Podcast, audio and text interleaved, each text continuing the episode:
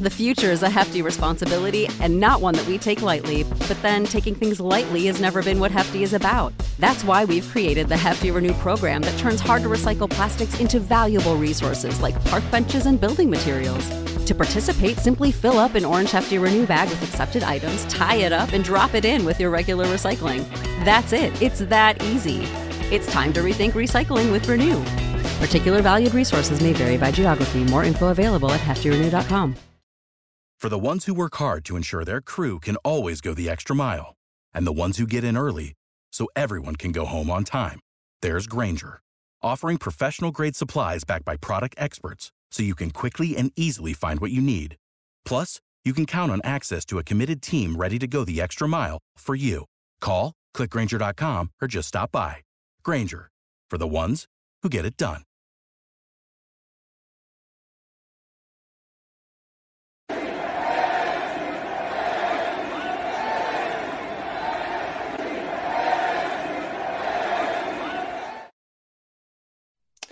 Welcome in everybody to a very special edition of Messi and Co. As you can see here, the screen is filled on the English side. We have a very special guest with us from Nashville, Tennessee, Gian and Ashley here as well.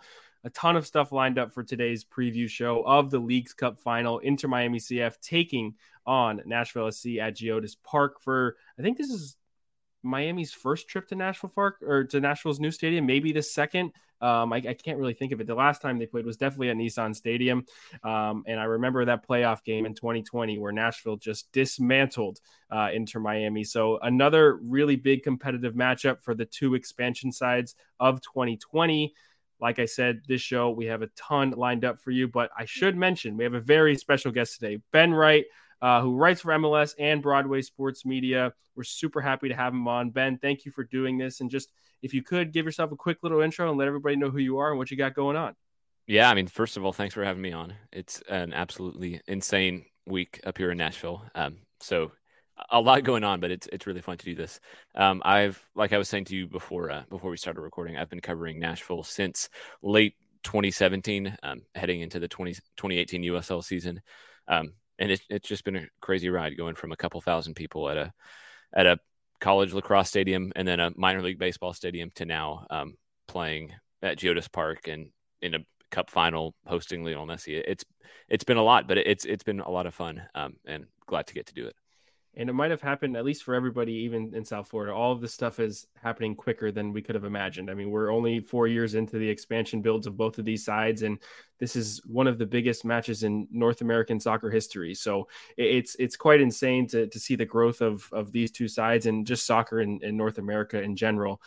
With that said it is a leagues cup final and this is the first time these clubs have been in a Leagues Cup final. This is also the first time these clubs have qualified for the CONCACAF Champions Cup alongside each other, which is another big note um, to, to, get into that continental competition, uh, which, which is great because both of these clubs will now have a chance to compete in the Club World Cup if they can advance. So, a lot of interesting news and notes. Um, but, Ben, I, I want to ask you first you were at training this morning with Nashville. And, and as we get into the preview of this show, I want to ask you, you know, I saw on your Twitter that you said um, it looked like this was the healthiest that Nashville I've been in a while. What are some of the key notes and takeaways that you have from from seeing Nashville train this morning going into the final? Yeah, I mean, so they've had a lot of a lot of issues, especially kind of in that six seven game stretch right before Leagues Cup started. They were, I mean, they were struggling. I think they had won one of the six games. Um, they had back to back losses to Philly and Cincinnati, where they had two red cards in each. Um, so it was pretty brutal, and I, I, think a lot of that was down to um, they had a lot of international absences. Um, Anibal Godoy was missing for Gold Cup. Jacob Shaffelburg was gone. Um, Walker Zimmerman was gone for Nations League and then had some injury issues when he came back. Um, Fafa Picault was gone. And so I think they've just been slowly getting those guys back. And uh, getting them all healthy really, I think, coincided with their form to start the Leagues Cup. Um, the big concern heading into tomorrow was that Jacob Shaffelburg, who's been, I think, one of their most dangerous players, he's close to the top of the assist charts for for Leagues Cup, and I think he's just been a, standout performer. He came off after 17 minutes um, in their win against Monterrey. He actually uh, injured himself in the build up to that Hany Mukhtar goal that got disallowed. Um, and so, I mean, anytime you see a guy come off that early, it seems doubtful that he'll play in in three days. But I mean, he was the first player out on the field today. Um, he was doing all all the full team training with Nashville. Um, he was doing a lot of individual work with assistant coach Steve Guppy, who kind of has helped um, a lot of the uh, attackers in Nashville. So I think he looked really good. Um, Randall Leal got hurt in that Colorado match to start Leagues Cup. Um, he, he's a guy who was signed as a DP. Um, he's been bought down now, but he's kind of one of their core players, one of one of the main attackers who has been productive beside Hany Mukhtar. Um, and he has missed all of the tournament since that Colorado game, but he was he was a full participant in training too. I'm not sure if he'll be involved tomorrow, but he's at he's at least close to being back, which is encouraging for Nashville um, down the stretch. And then uh, other than that, it's it's a fully healthy squad. Um, other than Nick DePuy, who has been on the season season injury, excuse me, season ending injury list since the start of the year. So I think they're completely healthy. Um, it's been the most players available uh, since maybe mid May, and so I, I think it's coming at a, at a pretty good time for them. And I think from what I saw today from Miami's training as well, it's about the same. Uh, there aren't many injuries that we don't know of that happened. Um, you know, obviously they've they've been missing a lot of key players for the majority of the season, but they've they've picked up steam and and have built a cohesive squad, especially in Leagues Cup and, and rolling through teams. Um, so nothing crazy from Inter Miami training today. I did see that Tomas Aviles was was there and a full participant, which good, but I don't know if he's actually made the Leagues Cup roster. I don't know if that was possible. Farias was there, as we saw on the bench, but didn't make his debut. Uh, we talked about on our show that we would have liked to see him make his debut because the depth for the final, you never know what's going to happen. That would have been great to have him debut in the semifinal in a game what they were, you know, comfortably winning. And then if they needed him down the stretch in a, in a game against Nashville that could be tightly contested, especially away from home, would have been would have been nice. And you talked about the attack a little bit, um, Ben, and I wanted to ask you, or ask Gian wanted to ask you a little bit about one of your key players that you brought in uh, just this summer. Yeah, Ben, I I just kind of wanted to get your thoughts on Sam Surridge. I know that he actually just um, formed part of the team recently. He came, I, I, believe he arrived in July. He's only played about 104 minutes, but those 104 minutes have been really impactful uh, for you guys. He has had three goals, and all of those goals actually have come from uh, Hany. They've all been Hany assists. And going into the America game, Hany only had one goal and one assist in his previous 10 games. So it's that kind of association between those two has been really important. Uh, Hany now has had two goals and four assists since then. So I want to get your thoughts on how important is it that those two players continue to complement each other, um, especially going into tomorrow's game against Miami. I mean, it's it's massive. I think that's been the big question for Nashville really since they started in MLS. I mean, I think they started back in 2020 with Dom Badji as their starting striker, which everybody knew was kind of uh, an, what you you deal with in an expansion side, it, temporary. Um, they tried to bring in Jhonder Cadiz. I, I think he was probably a little bit hard done by because he, he caught COVID um, with the Venezuelan national team like a month or a month or two into the 2021 season, and really never got his place back. Spent almost seven million dollars on Ake Loba, who I, I think has a case to be one of the biggest busts in MLS history. Um, and then Sam Surridge comes in and he's played, I, I, think it's like 117 minutes or something, and he's already scored as many goals as Ake Loba did in his entire time in Nashville. Um, so yeah, he, he's he's been massive. He, obviously, the goals have been important. He holds up play really well, which I think is fundamental for any striker in Gary Smith's system. He always wants to play with a target man who can kind of be that focal point and occupy multiple center backs. But I've been really, really impressed with the rest of his game. I mean, he, he changes up his runs a lot. He, he'll play on the back shoulder um, for a couple minutes and really stretch the field and and make def- he'll kind of keep defenders honest because he can actually he threatens in behind more than you would expect. He, he's kind of tall and lanky and never really looks like he's he's running fast. Um, but I, I think he maybe has a little bit of, of deceptiveness to his speed. So he'll stay on the back shoulder and then he'll drop deep into midfield and, and let Mukhtar go up top. Um, his passing has really impressed me. Um, he, he's played some balls in to the final third that don't look like your typical kind of big English number nine. Um, so I, I, think he maybe has he has a more rounded game than I, I certainly expected at first. Um, and, and sure, it's a small sample size, but I mean, early returns look really good. And I think, I mean, Leagues Cup has been huge getting him in, but it, I, I think it bodes well for Nashville down the stretch in 2023 and going forward because they've it's really been Mukhtar and not much else. And if Mukhtar isn't scoring, then the entire attack suffers. And I think now you're kind of seeing maybe Mukhtar hasn't scored as much as people would have expected, but he's creating lots of chances. He's having assists, and he finally has someone who he can consistently count on to uh, to put those chances away. And that's something that has cost Nashville points a lot in the past. And I think they're pretty hopeful, and I, and I'm optimistic that they've maybe fixed that issue with Surridge. Is there is there a reason why he hasn't started a lot of the, these th- first three games that he's come in for? Is it just kind of like getting him acclimated to the to the squad for now? Yeah, I think it's getting him acclimated and fitness. I mean, he he didn't play a ton um, for Nottingham Forest last season. I, I, think he played 20 games, but only one of those was a start. Um, so he wasn't playing huge minutes. He's kind of, I mean, he's coming in, into Nashville in preseason mode. He also wasn't in uh, full training with Nottingham Forest for a couple weeks while they were while they were working on the deal. So he was just doing a lot of stuff on the side on his own to try to make sure no injuries popped up last minute and derailed the whole thing. So I mean, he's he's kind of getting back to fitness. Um, but yeah, he's come off he's come onto onto the field at halftime in the past two games. Yeah. And I think that's a, a pretty interesting question for Nashville tomorrow is do you start him knowing that he might only be able to give you 60 minutes and then you could have to play the last 30 minutes of the game against Messi, potentially needing a goal without your best striker? Or do you kind of hope that you can get by for the first 45 minutes and then bring him on? And I, I think I, I tend to lean toward towards the latter and have him on, have your best players on towards the end of the game when you're probably going to need them.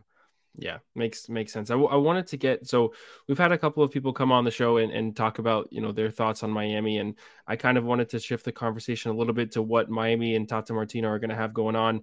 What are your you know given what you've seen in Leagues Cup over the last six games from Lionel Messi and the squad, is it you know how threatening is it to opposing sides for them to be going up against them, especially in a final? Is it something? I mean, this is obviously a, a, a team that Nashville has never faced before, even though it's been this will be their the club's ninth I think game against each other, but this is a totally different side. I mean, everybody said it, it's been a complete 360. What, what are kind of the outside thoughts from an opposing side going against a, a team like Miami right now? Yeah, well, I think first it's I can't think of a bigger shift over like a three or four week period ever from like any team in any league. Yeah. Um, they, they were comfortably the worst team in MLS, and I, I, now I think they have. I mean, they're the most informed team. What is it? Twenty one goals in their six games. Six games. Yeah. It's just ridiculous.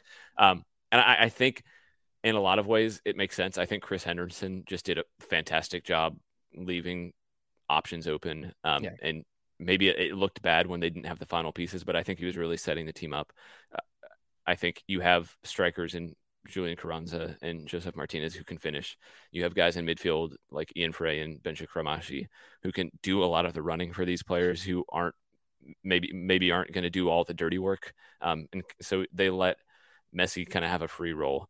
He has finishers in front of him. Robert Taylor has just turned into Angel Di Maria. Um, but I, I think a lot of the pieces were there, and you just needed those those three final pieces in Messi and Busquets and Jordi Alba. So I think in a lot of ways it makes sense that they've been good, but yeah, I don't think anybody expected it to happen this quickly. Um, as far as Nashville and how they're feeling, I think they respect Miami for sure.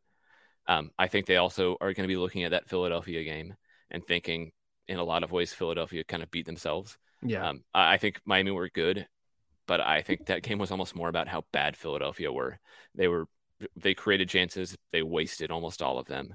They were pretty sloppy defensively. I think um, I think Andre Blake had one of his like the two bad games I can remember he's had in what seven or eight years in MLS, right? And that cost them.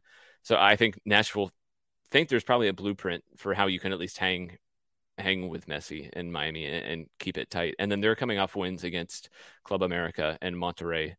Um, I think Monterrey, if you do the math, they have 12 or 13 designated players on their team just from a from a MLS standpoint.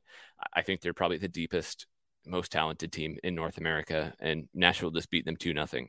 Um, so I don't think they're looking. They're not certainly not looking past Miami at all, and certainly have to go into it with a lot of respect. But I think from their perspective, they're thinking, you know what, we just we beat Club America, we beat Cincinnati on the road, we beat Monterrey, We can hang with Messi, and, and so I think they're they're going to be pretty confident. And let's not forget, I mean, they're they're a better defensive team than Philadelphia anyway. Um, so I think they'll feel like they match up pretty well, and I, I think it'll be. I don't think they're going to get blown away.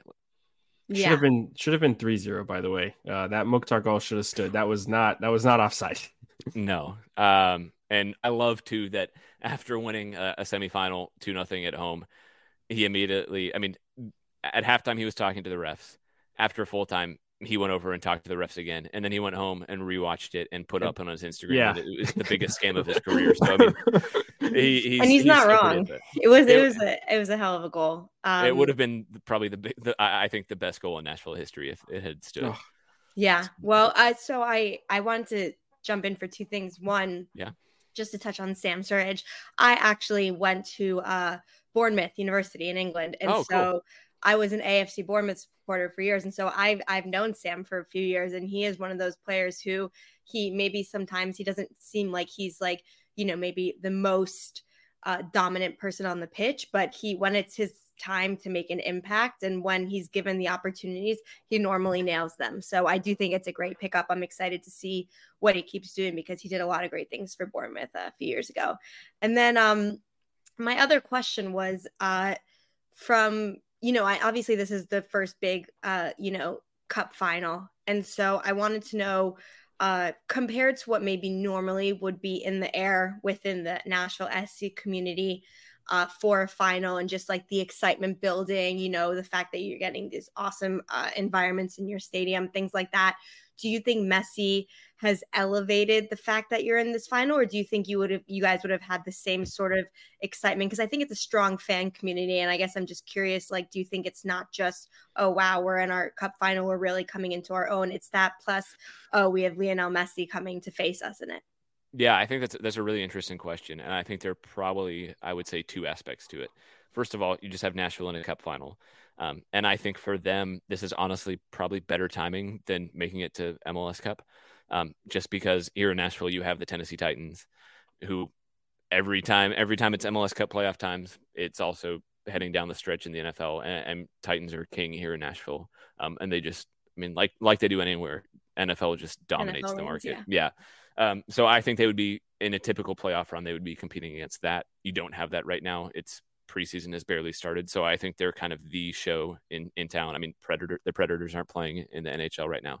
Um, SEC football hasn't really started either. So it's kind of a sweet spot for Nashville.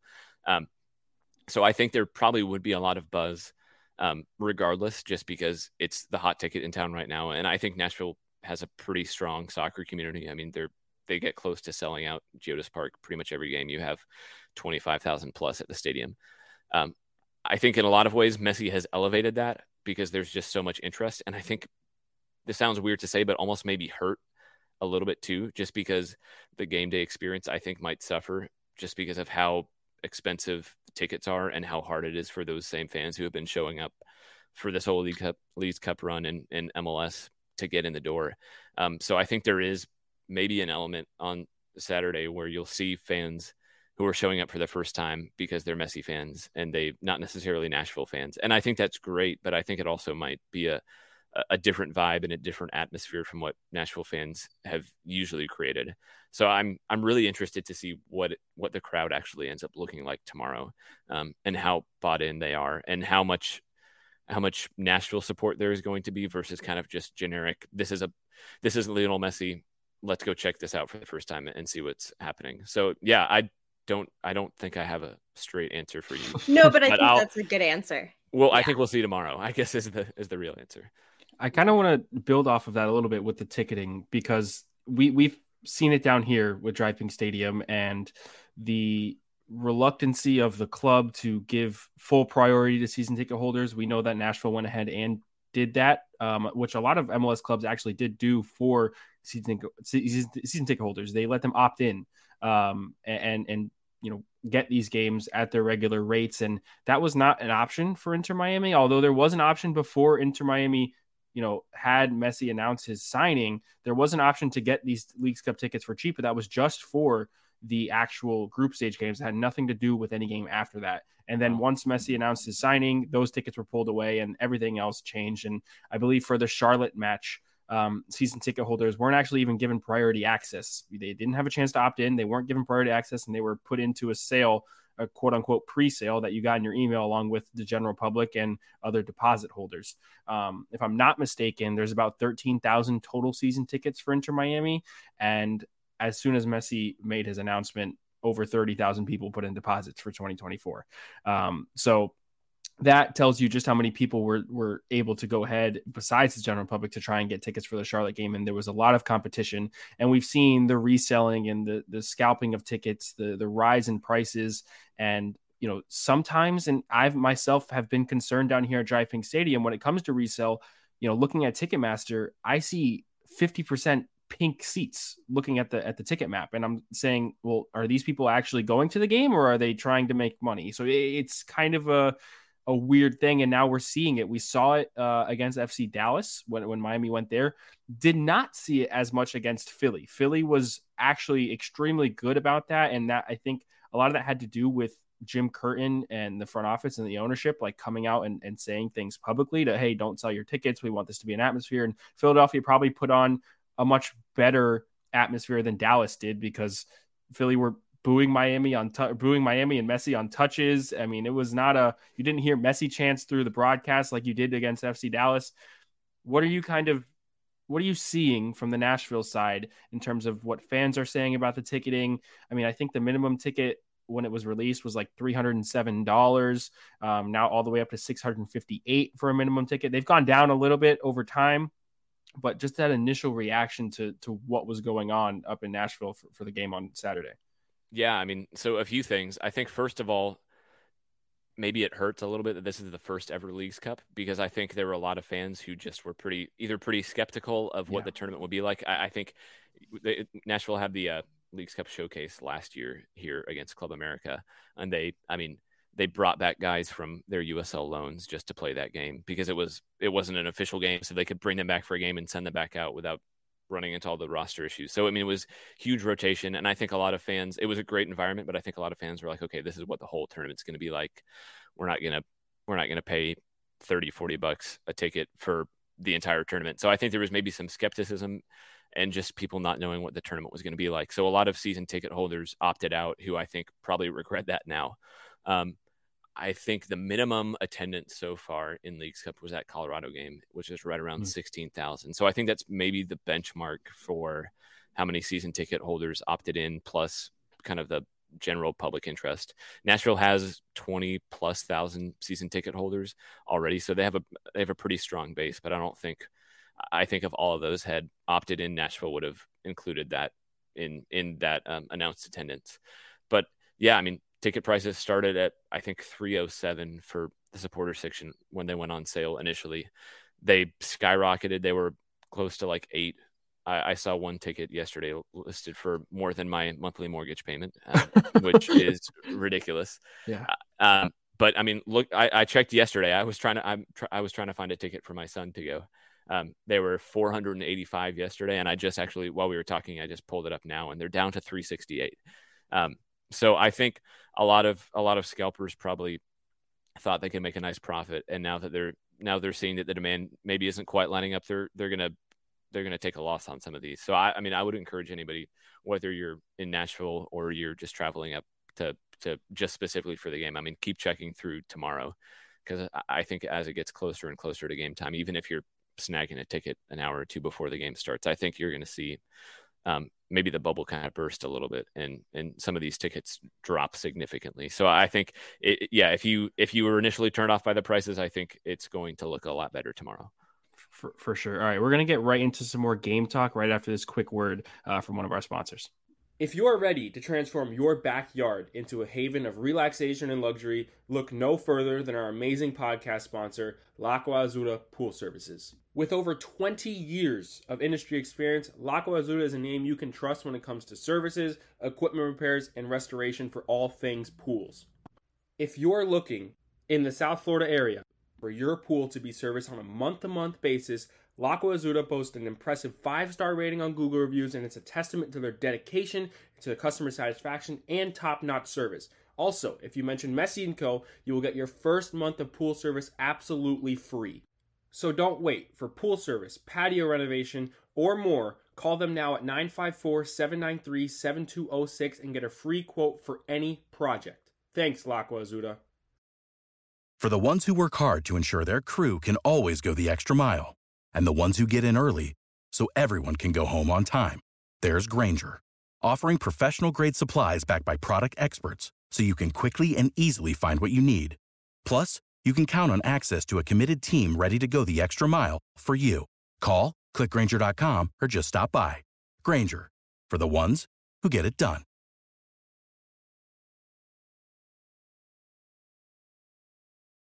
So Ben, I we did mention already that where Miami did play a very good game against Philadelphia, we also acknowledge that uh, Philadelphia did kind of shoot themselves in the foot in uh, certain aspects of their game. So, you know, one of the things that Philadelphia did is they went away from their identity, right? Playing two up top, a lot of high pressing. They were just so focused on Messi, focused on Busquets, that they lost focus on their play style, on their game plan, and what has really made them successful as a team and throughout this tournament. So, you know, now that you throw um, you throw um what's it Josef into the mix that he's he's finding his form as well. That's somebody else that they're gonna have that now Nashville is gonna have to focus on. Like I don't know if have you heard anything or what are maybe your opinions on the adjustments that Nashville is gonna have to make to make sure that they don't fall into that same uh, position where they kind of lose out on their game and focus so much on Miami and what they're doing. Yeah, I mean, I, I think I don't think Nashville are going to change too much, to be honest. And I, I think that's probably a good thing because I think you saw Philadelphia almost try to over adjust for a specific matchup. And I mean, I, I, think they had a lot of individual mistakes, but I don't, also don't think Philadelphia ever really looked comfortable. They looked kind of unsure of what they were supposed to be doing, um, which is weird because they've had such a specific established identity for so long. And it, it was just a little bit strange to see them kind of shift away from that.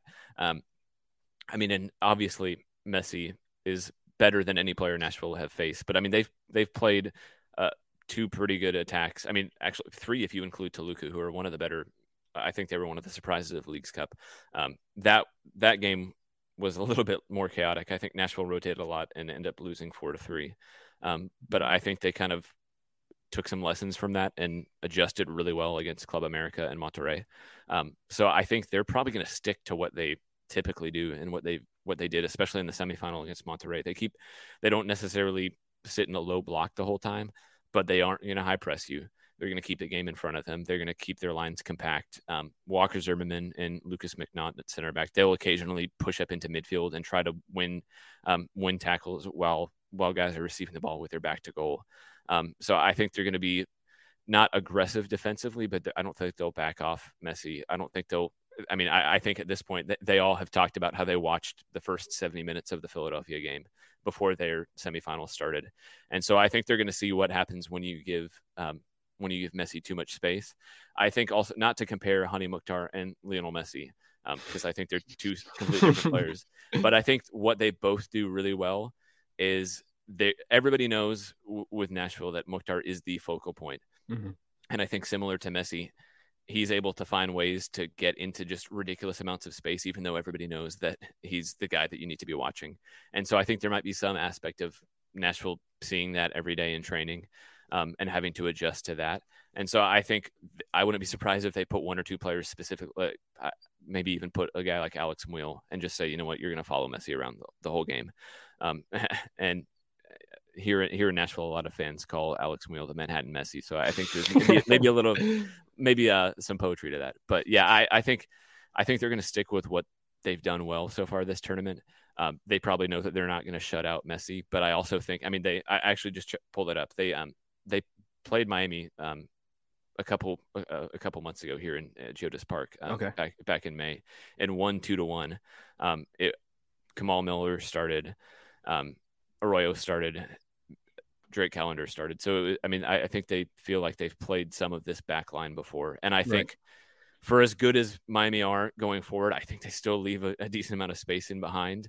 And Nashville have been maybe the best counterattacking team in MLS over the last two plus years.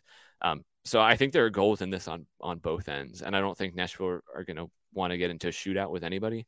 But I think if if they can keep Miami to two goals, I think they'll feel pretty comfortable that they can at least create enough to to probably score two goals at the other end. Yeah, I think Nashville, like just to your point, I don't think I agree with you. I don't think they're going to change their game plan or the way they play. Just like Teal Bunbury was actually uh, interviewed, I, I believe it was today, earlier today, or maybe it was late last night, and he even acknowledged himself that he's he knows that there are going to be times that Messi has the ball and they're not going to be able to do anything against that. That there's going to be times that Busquets has the ball and he's going to get some unbelievable passes off, and they can't do that. But he said that what they need to, what Nashville needs to focus on is to be able to pick their moments and be able to build off of those counterattack opportunities, right?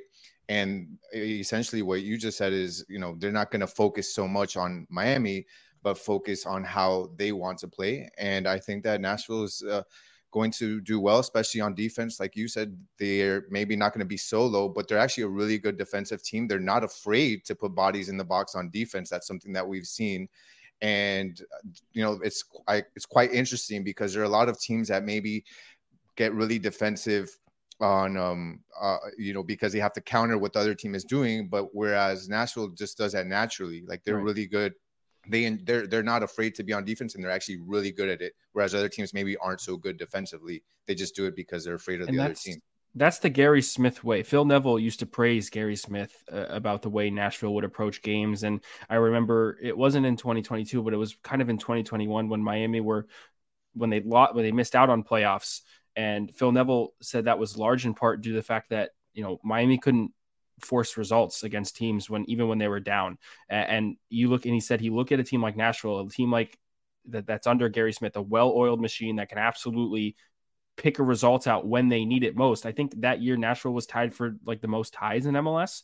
Um, so you know, it, it, must have been a fun year, right? But and Miami were I think only had like three or four ties on the year. So you know, when I think about that, I I say that yeah, Nashville should stick with their tactics and and trust what they can do against Messi and have a little bit of an adjustment period because of Messi, of course. But for the most part, you don't want to do what Philadelphia did, which is go away from you know, this counterattacking style that Philly is so good at. Philly was so good at counterattacking teams, and they did it in their in their match prior to facing Inter Miami. And you saw what happened in those first couple of minutes when, when they got broken through um, because of their focus on Sergio Busquets. You saw Daniel Gazdag give a couple looks around and not attack, you know, Kryvtsov. You had two players on Lionel Messi, and Josef was able to make a run. You can't let your back line be broken down like that. They, they tried to step up against Inter Miami just doesn't make sense to go away from the the idea that has made you so successful. And I think that obviously Gary Smith saw that game against Philadelphia, and as you said, Teal Bunbury said the same thing. They all watched that first seventy minutes, and there's no reason to go away from what you know, and and especially at home in front of what we can maybe expect to be a super super Nashville crowd. But we're still we're still trying to figure that out. Um, but TBD. The, TBD, a Nashville yeah, crowd exactly. with Austin. yeah, yeah, exactly. Um, I, I just it's uh, it was so bizarre to see what happened against Philly, and I don't think that any team in MLS, uh, well, at least in this final, then going into MLS, is going to make that same mistake. Well, and even going back to that, um, to their win against Monterrey, I mean, they had, I, I think Monterrey had 62% possession. Yeah. Nashville looked really. I mean, I was really surprised at how comfortable they looked when Monterrey had the ball right outside the 18. They stayed organized. They let them pass the ball around. They didn't really give them any open passing lanes. I think Monterrey had 22 shots and three on target. So, I mean, Nashville are really good at giving up lots of possession and not letting it turn into anything dangerous. I mean, now when you're playing against probably the, the greatest playmaker to, to ever step foot on a field, that's a little bit more risky um, because if anybody can find find a pass through a, a packed defense, it's Messi. But I, yeah. I do think they don't it, when they see Miami and Busquets and Messi with the ball close to their 18. I don't think they're going to panic. I, I, think they're pretty comfortable with that. Um, so I don't know. It it feels like it's a, a really good matchup um, and it should turn into a really good game. And I'm excited to see what happens. Yeah, I it sort of makes me kind of to shift a little bit and this is kind of one of those intangible stats and it's a really subjective question i'm going to ask you but i think what we're we're wanting to see is outside of just tactics um and you know maybe the rotations the way you know the defense lines up things like that i think when it comes to finals it's also just a matter of who who's going to be like that guy right? Who's going to be able to step up? Who's going to not let the moment be too big for them? And i think what will make this a good match is that both teams have it. I think that with Dallas and Philadelphia, and maybe these were sort of abnormalities compared to how they normally operate. Um, the moment was they got moment got too big for both of them because whether it was Messi, whether it was you know just like mentally checking out, whatever the case may be, the moment outshined for them. And so with this, uh, I think that you know Nashville has enough players where they've been in these moments similar. You know, obviously this is the first Leagues Cup. This is it's hard to go against Messi. It just is. I don't really care who you are in the world. it's hard to go against him. But you know, for Miami, it's the same thing. Do, are all of them? Are they all going to step up to the moment? You know, and so I, uh, I'm curious. I guess the question is, you know, do you, what do you think about that in terms of like kind of the moment versus the moment, and how much do maybe tactics and rotating and things like that go to the wayside when it comes to those moments where it's just like, all right, well, who's gonna who's gonna step up and who's gonna get it done? Yeah, I mean, I think Miami obviously have the advantage here because Messi has done it how many times in like cup finals on significantly bigger stages than this. Uh, Sergio Busquets, Jordi Alba too. I mean, they've won, they've all won World Cups, which I mean, you can't you can't beat that.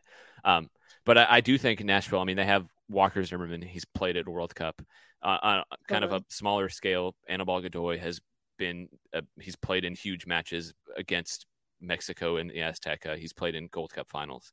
Um, and so they have they have veteran guys who, I mean, not to the same level as Messi, obviously, but they've played in big games. Um, they feel pretty comfortable with their identity. Um, so yeah, I don't think, like like I've said, I don't think Nashville are necessarily going to back down. It's just seeing if you can do this, what they've been doing against a, a, a team with just that much more quality. Um, but yeah, I, I think stylistically they match up. I don't think Nashville's going to change how they play. I don't think Miami is going to change how they play. And I think they're kind of con- they have such contrasting styles, um, and so it's it's not like you're going to get two defensive teams who are just kind of like offering the ball to the other team and saying, "Okay, you get a turn to try to break us down and see what happens." It's going to be Miami trying to break down Nashville, Nashville playing good defense, and then getting the ball to Hany Mukhtar on the open field and, and seeing what happens. And I think it's a recipe that's worked really well for both teams. I, I think Nashville have done it for a couple years and Miami have done it insanely well for the last six, seven games. And, and so I, I, can't wait to see how it plays out. Agreed. Uh, there will be chances. I, I, know for sure. We, we saw it against Dallas. We even saw it against Charlotte and we saw it against Philadelphia. There will be chances for Nashville to break through. Uh, Miami have given them up repeatedly. Philadelphia got extremely scary. Drake kind of had to stand on his head uh, between the posts and make a couple of really key saves. One of them was offside, but he had three saves nonetheless that really kept Miami comfortable in terms of the scoreboard. And I, I, think that when you talk about, you know, Miami having to go against a defensive block of like eight, maybe nine players that Nashville are going to put in front of the 18, you know, they're going to eventually get antsy and put their numbers forward. And we've seen it happen time and time again. Sergio Busquets against Dallas was looking to get forward a ton more against Charlotte as well the Dixon Arroyo, Benjamin Cremaschi kind of balance we're, we're still trying to figure out, but we liked what we saw uh, as we talked about in this podcast uh, against uh, Philadelphia. We'll see if that stays intact. But if Miami do have the majority possession, they have been susceptible to giving up counters, whether it's you know through the middle where Hany Mukhtar may be, or it's down the wings if Yedlin or Jordi Alba are cheating to get forward. So I don't think there will necessarily be a shortage of chances for Nashville. It's not like they're going to come at a you know plentiful rate, but they will have to be efficient when those t- when those times come. Because you look at the Philly game, yes, they gave up goals early, but it's not like they didn't have chances to get back into it. Uh, they absolutely did, and so without that efficiency in front of net, any other team against Miami is going to struggle. Because as you said, I think that they're expecting to give up a goal or two. It's kind of impossible to stop Lionel Messi at this point, whatever he's got going on uh, with his front line and Robert Taylor. And if it's a you know a box of ten in front of the the 18, or if it's eight or nine, whatever Nashville want to do, somebody will find a ball and, and the, the, keeper will be tested. I, I wanted to ask you about the keepers as well. Joe Willis left for personal reasons at one point in this tournament after you know there was a couple of games where he was subbed off the penalties is there any full decision there? I mean, I, I can't imagine you you sub off the backup now, right? Yeah, so uh, Joe Willis, I think it was the Minnesota game that he missed, um, and he actually posted on Twitter, I think yesterday, his father-in-law passed away oh, um, after a battle with cancer. Um, so obviously, they let him head out. Um, I think back to Colorado um, to to deal with that. He came back um, a, the day before the Monterrey game, and I think at that point, Elliot Panicco had kept a clean sheet against Minnesota, um, and Willis just had just got back into the facility. So I think Gary Smith just decided to stick with Panicco to, to give Willis some time and kind of. I think Smith also kind of has a tendency to just ride the hot hand until it isn't hot anymore, and it's worked for him. Um, so now you get into a really interesting question. Um, Panicco has kept two clean sheets. Obviously, the Minnesota game was kind of a rout and going down to to ten men pretty early into the game. So I don't think Minnesota ever really posed a threat. But he was really good against Monterrey. Um, and he's in form. He obviously has subbed in for two penalty shootouts. And now, do you take out Elliot Panicco, who has been in really good form, for Joe Willis, who has been the guy for three and a half years, or you just do you ride with Panicco and, and see what happens? So I, I don't know how it's going to go. I think I'm probably leaning towards um, giving Panicco another start just because he's he's been good and in form. Um, I don't know if there's a wrong choice. Um, and I have I have no idea which one he's going to go with. So that's I mean that's going to be I think that seeing if Shaffelburg starts and seeing what Smith decides to do with Sam Surridge. I think those are the three big questions for Nashville as far as uh, lineups and, and how they approach the game. Um, so I have one sort of last question, and then if yeah. anyone else wants to jump in, they can. Um, and this is more so a bird's eye view question from the MLS overall because you've been writing uh, for MLS and covering, like you said, for a lot of years now. Um, I want to know if you think that outside of just this game with Nashville, obviously we we all have our biases right now of what we want to see happen tomorrow, but um, just for the league in general, even in these early six weeks, do you think that Messi is going to have that positive, lasting impact that's going to help sort of take the league to that next level? We're obviously seeing what's happening with Saudi Arabia, we're seeing that maybe Europe is sort of decentralizing a little bit as being the only place where top talent play. Um, and so, just from what you've seen thus far and what you would like to see, I just want to know kind of your overall thoughts on it. Yeah, I mean, I think that is the million dollar question. Um, and I'm honestly not sure. I don't want it to be the type of thing that Messi comes in here and plays for two or three years and then leaves, and it's pretty much the same. Um, right. Um, I don't think that'll happen because I think you have things like Club World Cup coming to the U.S., Copa America, the World Cup in 2026. So I think you're kind of seeing some back-to-back events on a scale that we haven't really had here before. Obviously, '94, but that I mean, MLS didn't even exist when when that when that was when that happened here in the US. Um, so I think there's a lot of kind of milestone benchmark things that you can hit. Um, I think Europe is decentralizing. I don't know if how much that's actually going to impact um, MLS on a on a bigger scale. I think maybe a, a, player or two here and there, but I think they're kind of going after a different profile of player. Maybe not those Kylian Mbappe's or, or Neymar's or those really top end talents. I think they're more going for younger guys like Ricky uh, Riqui Puig, um, or even even guys like Hany Mukhtar who are kind of in their prime, who have had mild success in Europe, but who come over here and really make their names here. Um, and I think that's kind of more the blueprint that MLS is going to keep following, where you get younger guys play here for two or three years, and then you know what? Say if you do well here, we can send you back to Europe, send you to a big team. I mean, Miguel Almiron seems like kind of the uh, the the goal that they're trying to hit, where you get a guy from South America, give him two or three years to really play at an MVP level and then say, you know what, if you do well here, there are going to be top end teams in the Premier League that are interested in you. Um, so I think from a, a, a kind of transfer strategy, I, I, think they probably still try to hit that, maybe maybe sprinkling in a few bigger names here or there, but I think that's what they're going to go for. I think the real big question is, excuse me, if you can um, if you can turn all these people who are watching the league for Messi into actual MLS fans. Because. I, I, think right now you're selling subscriptions to MLS Season Pass um, because of Messi. People are watching Miami games because of Messi. Um, and, and, I'm really interested to see if that turns into people being you know, like, you know what? I watched Messi play against Charlotte and I, I, I liked what I saw in Charlotte. So I'm going to start following Charlotte or right. Kansas City or Portland and I don't know how they're going to do that. I don't know if they're doing that now, but I think if they if they go two or three years and having Messi kind of here to advertise all these other teams and they can't figure out how to turn that into actual like fandom for other teams besides Miami, I, I think that's a problem. Um, so I'm I'm I don't know how they're going to handle it, but I I think that that would be success if you have Messi come in here for three or four years and then realize that the fan bases for every other team in the league has grown because of that. And I think that's what they have to be aiming for. And I, I hope they're they're planning for that. I would be surprised if they're not, but I think they have to figure out some tangible ways to make that happen. Mm. For sure. All right, we're gonna run one more quick ad. We'll be back in 30 seconds with some rapid fire predictions for the match. I got some questions for you guys. Are you ready to transform your space into a masterpiece? Introducing Mosaics, your destination for stones and more.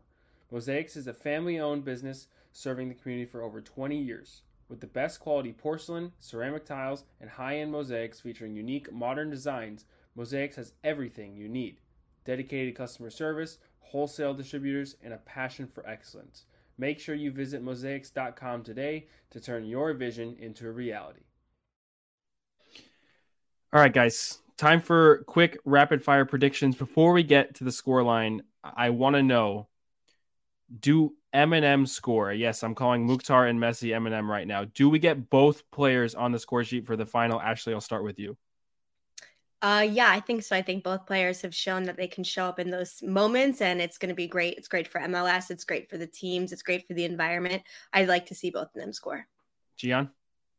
I definitely think they both score. I think they're both uh, deserving uh, to get a goal in, in the end, uh, and and and more so Messi. Just to see a Messi goal in a final would be fitting. Uh, he's scored in every game so far, uh, but yeah, definitely both of them score. Yeah.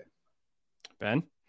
Um, I think Messi scores. I think I'm going to say Mukhtar. If he doesn't score, he assists. Um, okay. Because I, I, think you've seen that a lot with with Surridge, especially. So yeah, I guess so, may, maybe a cop out, but Messi no, goal no, and fair. Mukhtar at least at least an assist. So goal contributions from both. That's what we'll say. Yeah. So okay. Because we're expecting that, then we're saying that both teams are going to score. What are our predicted score lines? Uh, we'll switch it up. Gian, where, where are you going? All right, so I've uh, been tried. I've tried to be very objective in every single game that I've tried to predict, and I keep messing up because I say that we are going to score. It's going to be a tough game. It's going to be a tough game, but I'm going to keep it civil here. Uh, I'm going to go with a four goal, well, four goals for uh, Miami simply because we've scored many games four goals. I mean, we've had four against Charlotte, four against uh, I think it's uh, Atlanta, yeah. four against uh, Philadelphia. So four, and then I'm going to give Nashville two goals. I'm going to say it's okay. four. And, and may, maybe it's just me wanting a lot of goals. I want it to be an exciting game, so four two. Okay, Ashley. I'm going to go uh, three one to the Herons. I think that uh, hopefully Miami is going to keep that streak of starting off hot. I think that Nashville will get a good counter attacking goal and keep the game interesting. And then I'm hoping in the, somewhere between the 60th and 80th minute, we're going to see a little of that Messi magic to help take it over the top. All right, Ben, round it out. What, what were your thoughts? I hadn't actually thought of a prediction until just now. Um, that's fair my, enough. I, am gonna go. I'm gonna. I'm gonna go two to one Nashville. Um, Ooh. And I know there's there's probably a little bit of proximity bias coming out there, but at training today there was a Gary Smith quote making the rounds that someone in MLS is going to be have to be the first team to beat them. Um, and I think Nashville are probably the best equipped to do that of anybody that they've played so far.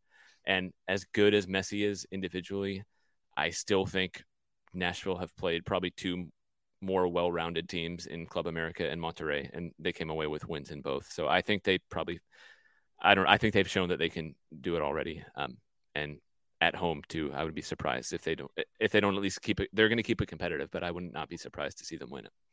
Wow, that is uh, you know, I, I don't think that we've had somebody come on the show and say that the away team is going to to win. And this is, I honestly, I thought it would be Philly, and, of course hindsight's twenty twenty. But now looking at Nashville, I think they're a lot more well rounded than Philly actually are.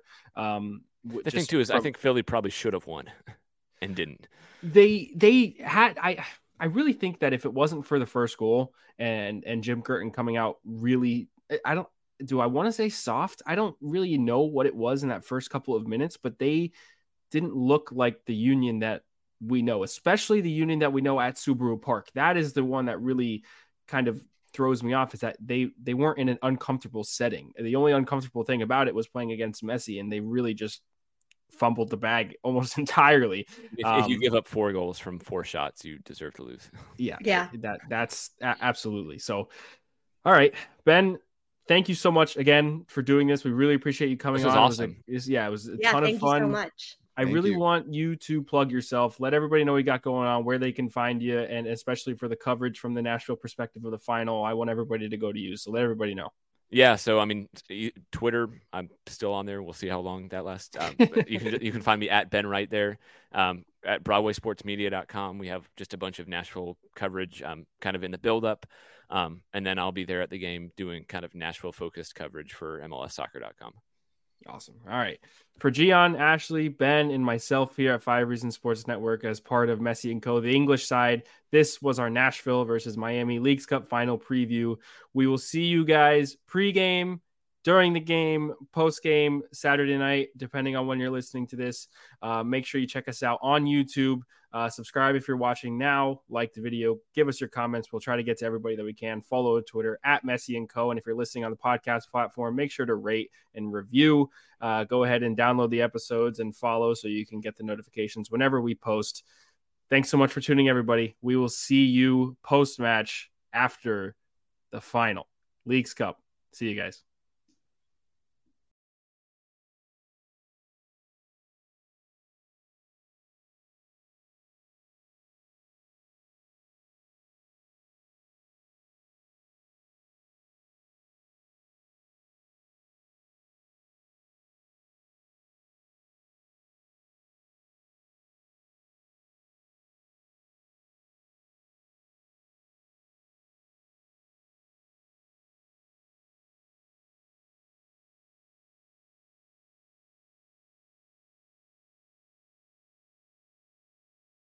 For the ones who work hard to ensure their crew can always go the extra mile, and the ones who get in early so everyone can go home on time, there's Grainger, offering professional grade supplies backed by product experts so you can quickly and easily find what you need. Plus, you can count on access to a committed team ready to go the extra mile for you. Call, clickgrainger.com, or just stop by. Grainger, for the ones who get it done.